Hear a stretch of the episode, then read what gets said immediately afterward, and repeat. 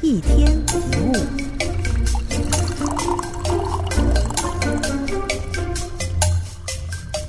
人多半都怕吃苦，遇到困难障碍的时候，通常都避之唯恐不及。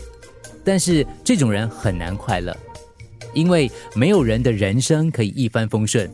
那么去除一切不顺遂，快乐幸福是不是就唾手可得呢？当然不是。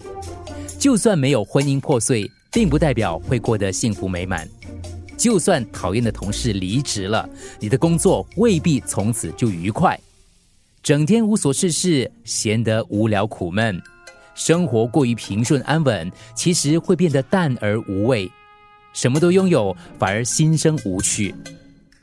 快乐跟痛苦表面上看起来是对立的，但实际上却是相依相存的。你回想一下那些令你快乐的时刻，完成工作，达到目标，排除障碍，解决问题，度过难关，跟一群志同道合的伙伴一起打拼等等，那些辛苦却让你开心欢喜。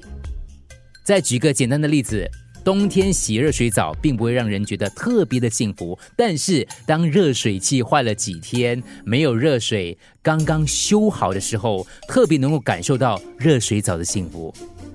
人生当中的快乐跟痛苦常常是互相转化的。